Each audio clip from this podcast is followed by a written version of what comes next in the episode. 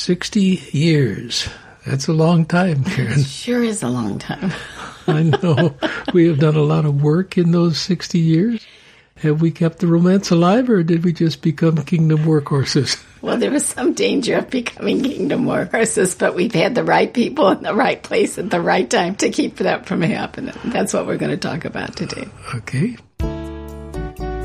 Welcome to the Before We Go podcast, featuring Dr. David Mains and his wife, noted author Karen Mains. Here's David and Karen Mains.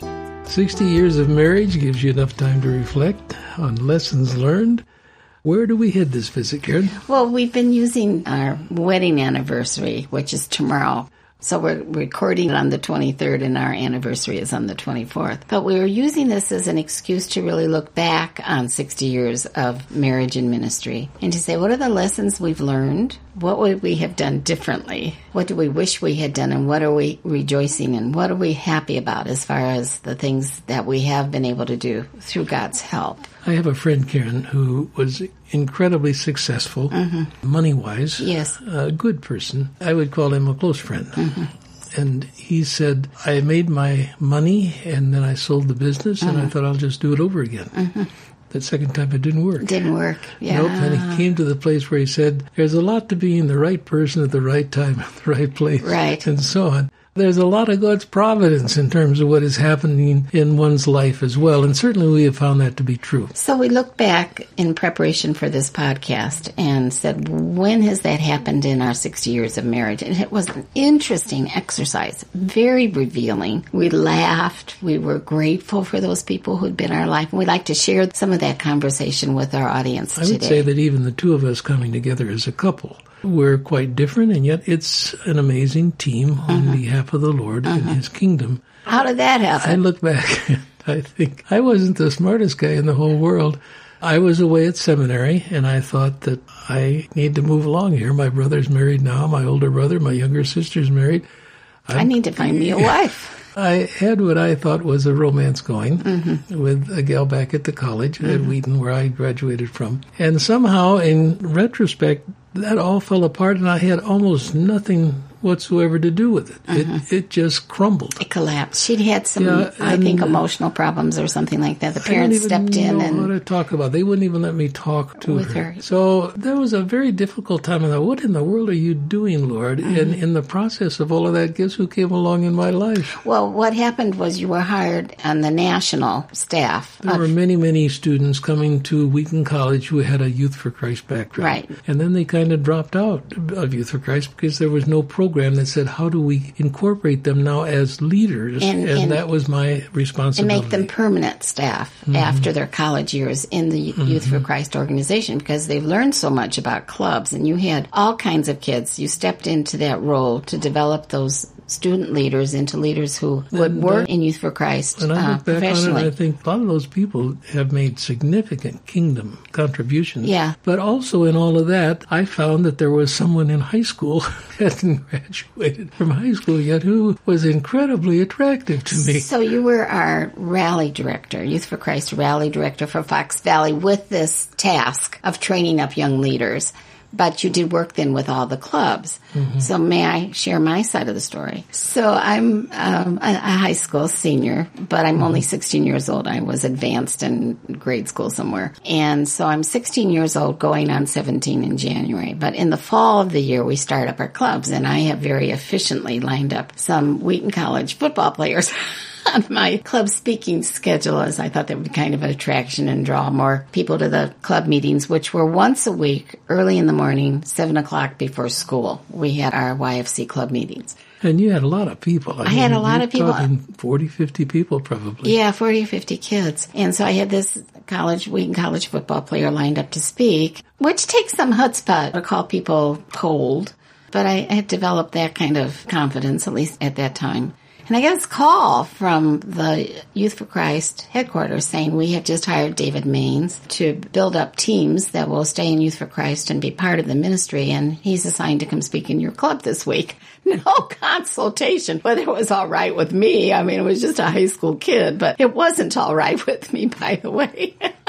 So the first thing I know of you, apart from that phone call, is I get a phone call from you very nicely and very gently, not apologizing, but asking for information and coming to speak. And I'm still huffy about this. I don't think I was very warm or friendly over the phone. But you did such a great job. I've never been called bozo before. Did not. But you did such a great job that morning. You were such an excellent communicator, even as a young man, that I felt totally differently about you after you left. But anyway, that was our first meeting. So when you look back, there were some elements there. We're talking, this podcast is called The Right People in the Right Place with the Right Task at the Right Time. And that's what we looked back getting ready for the podcast. Who are those people in our lives? One of them was the National Club Director. National Director, yeah. His name was Jack Hamilton. Just a great... All these people we name, and we're still alive, and a lot of these people have gone on to their reward. Fabulous club director, national club director, great with young people, and a wonderful presence in my life. I mean, he was very encouraging to me as a high schooler, but I think he had some words of wisdom to share with you. So this would be one of those right people. Yeah, well, you would sometimes stop at the Youth for Christ headquarters office on the way home from school. Because my mother worked there, yeah. And I got a chance to talk to you and kind of look forward to when you were coming by. When's Karen coming by? I didn't know that anyone was watching because my office was on a different floor than all the bigger name guys. Yeah. And he said, you know, some people say that you should just wait until Karen gets into college before you think about dating, but I think maybe that's not a good idea. So I thought to myself, what is he saying to me?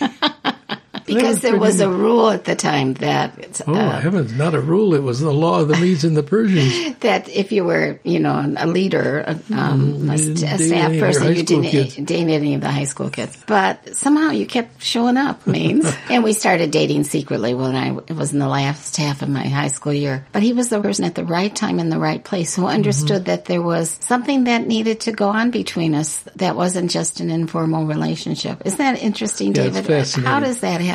Yeah, and that he had the courage to confidentially say that to me. Yeah, was an interesting thing. Step in now before she's attached to someone else. So. There are so many other ways as we look back on our lives where God, in a special manner, kind of prepared things, and sometimes there was pain involved. Yeah, you have any thoughts about it yourself? Well, one is the InterVarsity board, but did you have something that you wanted to... We're not going to cover everything this visit because there's too many illustrations. Because this was later in life. I was preparing myself to just concentrate on my writing, and we had a friend from New York. We were in the pastorate at the time, you and I, in a church that was highly creative, and we had established it ourselves and designed it. Heart of Chicago. Heart of Chicago. And so this friend was from New York City and got wind of the church and visited the church. Probably one of the more creative men we've ever met. Yeah, he was a vice president at what was Saatchi and Saatchi, the second largest, if my memory is correct, advertising agency in the country. Yeah. And he would kind of hang around at the end. He was how many years older? Probably 15, 20 years older than us, And he's the typical advertising executive. He said the meathead. He'd call someone a meathead. Yeah, you know, it was a New Yorker, Dave. I think that's more he said to me, you know, if my staff were as creative as you, that would be really something. I'd hire you on an instant, you know. But then he was not just talk. He invited us to his home. Charlene, his wonderful wife, you know, and his kids babysat for our kids. Took us into the city, you know. He had all these free passes to the theater. We saw the biggest name theater productions you can imagine because of Tom. That was amazing. Recognized that we hadn't really been tutored in art or hadn't been exposed to it much. A little bit here, but not a lot. So it was the Metropolitan Museum. It was wonderful dinners out in these fabulous local, well-known restaurants in New York City. They had a place on Oak Island. And so we were invited to go and spend the summer there. And like you said, their teenage children jumped in and took care of our little kids so we could enjoy these experiences. Tom was on the board of InterVarsity Christian Fellowship. Right. And they needed... Women on their board. They had how many women? One who didn't talk at the table. And at that time, it was very common for women to be pulled into a group of very powerful verbal men and not know that they could feel comfortable speaking at the table, which has never been a problem, if anyone knows me.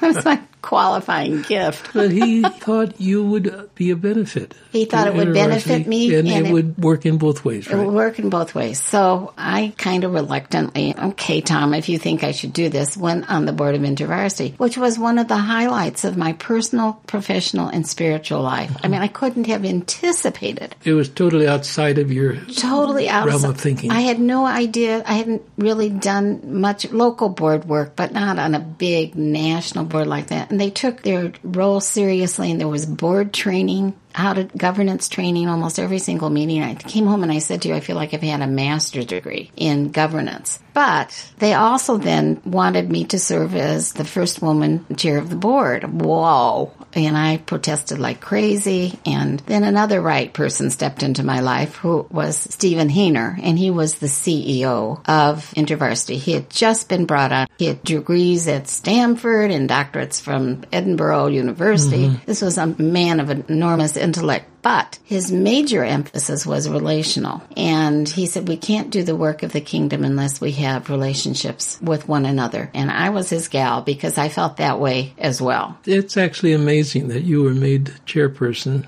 Yeah. But Karen, you were the right person at the right time, because you, from our city experience, you browned that board. We had a background in racial dialogue and reconciliation and working together with people of the races intentionally. Mm-hmm. And they needed that, because at that time in the board, that board needed to do that. You're a campus organization working with students. It was projected by the year 2020, there will be no white majority on campus, mm-hmm. which is exactly what's happening now. Mm-hmm. So I was pulled on it for a variety of reasons to function as chair, protesting, kicking, and screaming in my heart. Well, it was probably terrifying in some ways. Well, I just wanted to do other things, and it felt like my ministry of writing kept being interfered with by bigger other ventures. However, let me emphasize again for the listener, because this is work that we want them to do when we're done with this podcast. Those were the right people at the right time, in the right place, with the right task for my life and also for them. It was an extraordinary journey. Mm-hmm. I think we could talk about this in so many different ways, and we have privately. Mm-hmm. We're aware of God's hand in a wonderful manner on our lives. Can you give an example out of your life? Well, I was going to go to Scripture. Okay. This is a wonderful verse. It almost brings me to tears when I read it. This is way back in the book of Genesis, mm-hmm. in the story of Joseph. You know, how Joseph was sold into slavery by his brothers. Regularly in Genesis, it has this phrase, the Lord was with Joseph. And he's prospered, and he lived in the house of his Egyptian master. Mm-hmm. So he's a slave, mm-hmm. but the Lord was with Joseph. Mm-hmm. He does very well, and then he's put in prison because mm-hmm. somebody lies about him. Mm-hmm. But here's this same phrase again. But while Joseph was there in the prison, the Lord was with him. Mm-hmm. The Lord showed him kindness and granted him favor in the eyes of the prison warden. The Lord was with him in mm-hmm. all of this, you know. And I'm sure that he was a human being, and he probably felt this is a real struggle. But in reality, God was unfolding his life in a marvelous way. And brought the right people at the right place at the right time, even when it was imprisonment. It's extraordinary, isn't it? I did a David Mains here. Okay. I put this into a key biblical true sentence. We should have a trumpet fanfare here, because in all the times we've dialogued together, I think always I have been the one who's written the key sentence. The key sentence is this, and there's a response in it too, just so you know, David. I did it right. That's because you knew I would ask, what's the response you're going for? Christians need to learn to respond joyfully when God provides the right people for the right task at the right time, in the right place. Okay, how do people respond joyfully? Well, I think that we have a tendency to say, well, isn't that interesting? Who would have thought? But what we need to do is determine that we're going to see God's hand behind this, the way Joseph did when he was in prison. Exactly that way. Knew that God had done this, had designed this. And then to be joyful about it, not just sort of say, well, that's interesting. To intentionally say, God, you are extraordinary. Oh, my Lord, look what you have done. You have coordinated all of these elements so that I will be at the right place at the right time with the right task and the right people.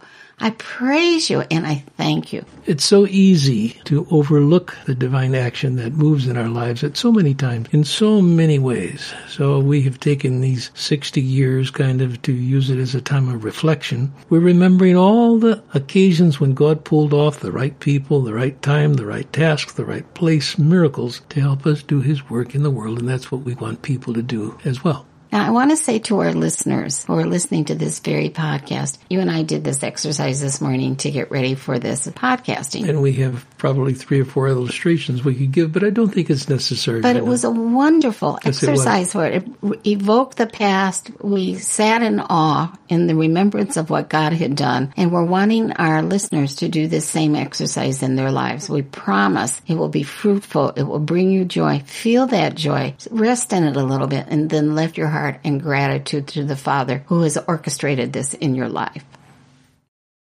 You've been listening to the Before We Go podcast. And if you would like to write to us, please send us an email at the following address, hosts@beforewego.show. That's all lowercase letters, hosts@beforewego.show. If you've enjoyed this podcast, please remember to rate, review, and share on whatever platform you listen. This podcast is copyright 2021 by Mainstay Ministries, Post Office Box 30, Wheaton, Illinois, 60187.